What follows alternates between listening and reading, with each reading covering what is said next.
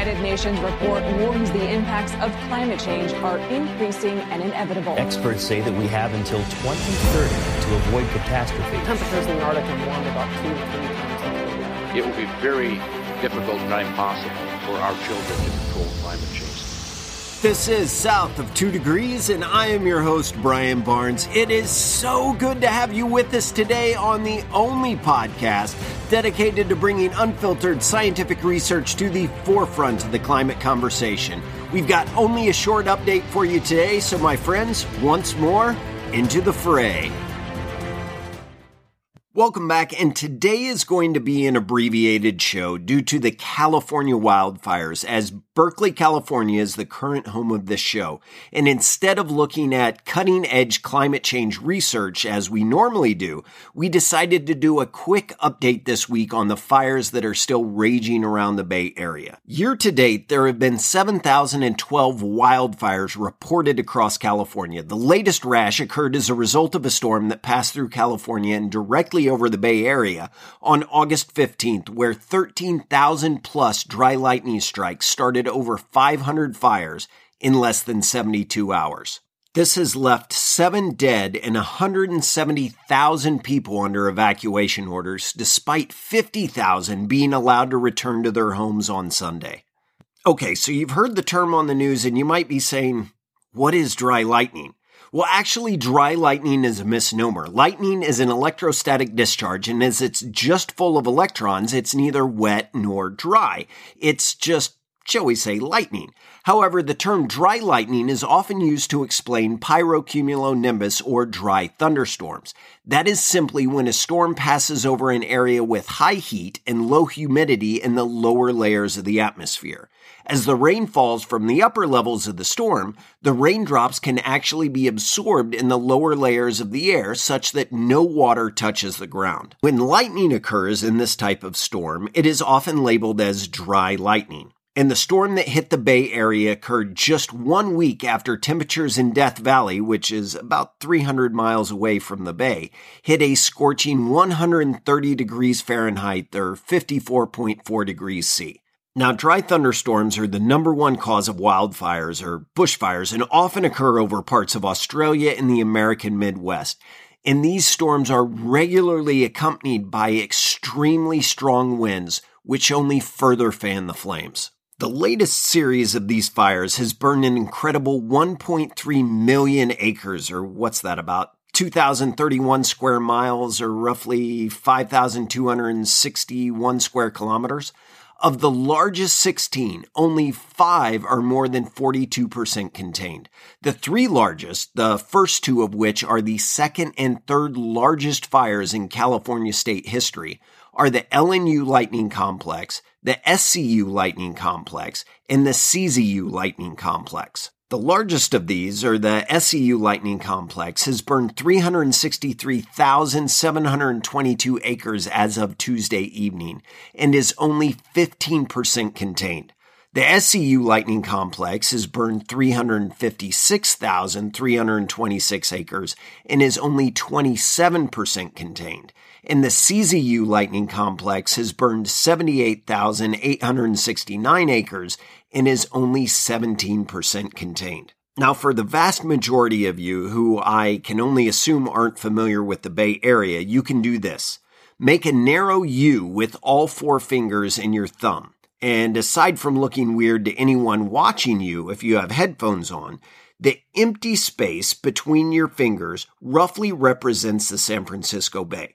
Now, the city of San Francisco would be your thumbnail. The Golden Gate Bridge would extend off the tip of your thumb, and Berkeley would be about where the last joint in your fingers are. Now, the largest fire is the SCU Lightning Complex, which is on the backside of the coastal range and approximately where your knuckles are. The second largest, or the LNU, is in Napa Valley, which is an area that would be just beyond the tip of your fingers. And the third, or the CZU, is right at the fat part of your thumb. And yes, your thumb is fat. I can see it. It's fat. Just kidding, seriously. You have beautiful hands, I'm sure, and I can't see it. Now, it's the third fire that I want to address quickly. It is here that Big Basin Redwood State Park resides, which is California's oldest state park, founded in 1902, and boasts 250,000 visitors a year. A lot of reports came out early that the park was completely gone. While we don't have an extensive report yet, thankfully it seems that most of the redwoods, some of which are 1,800 years old or more, are still standing and quite alive, despite almost all showing some signs of fire damage. Now, the park headquarters, which was built in 1930, is completely gone save for the chimney, and much of the surrounding forest is completely burned. Despite this, as of Monday morning, Woodpeckers could be heard pecking on the trees in the area, and Steller jays were seen chasing bugs near what used to be the old amphitheater. So life goes on there despite the devastation. Now, the early news devastated many residents as this is a beloved area. Even for me, when my family moved from Australia to the Bay Area, Big Basin was the common weekend sojourn for us, and I used the redwoods to introduce my three young kids to not only forestry and ecology, but conservation as well. It is truly a special place in my family's time in California and to many of the people who live in and around the Bay Area. That said, the fact that the redwoods still stand is something not unexpected. You see, redwoods are a unique species. While coastal redwoods are not the largest by mass, that honor belongs to the sequoias in the Sierra Nevadas of eastern California, they are the tallest. The mother of the forest in Big Basin stands 15 feet 3 inches in diameter, 70 feet in circumference at the ground, and a whopping 329 feet high. And yes, she is still alive and standing today. Redwoods are specifically designed to survive fire with a fireproof bark. As long as their bark is in place, they usually survive just fine. Even those that have the heartwood burned out at their base, allowing you to physically walk inside the trunk of the tree, which can be kind of cool to see, often do just fine. In fact, these trees are so adapted to fire that they will often save up their seeds until a fire passes through before dropping them to allow those seeds the best chance to survive with holes in the canopy for sunlight and a nutrient rich soil. So, where does this land us? Well, to be honest, we're not in a good spot despite the persistence of the coastal redwoods. From previous shows, you're aware that while anthropogenic climate change did not directly cause the fires, it did, and according to the latest science, will continue to make them more likely. Studies on the 2020 fires won't be out for a while. Uh, when they do, we'll make sure to talk about them on the show. But as we learned from an evaluation of the Australian bushfires at the beginning of the year, anthropogenic climate change made those roughly 30% more likely to occur.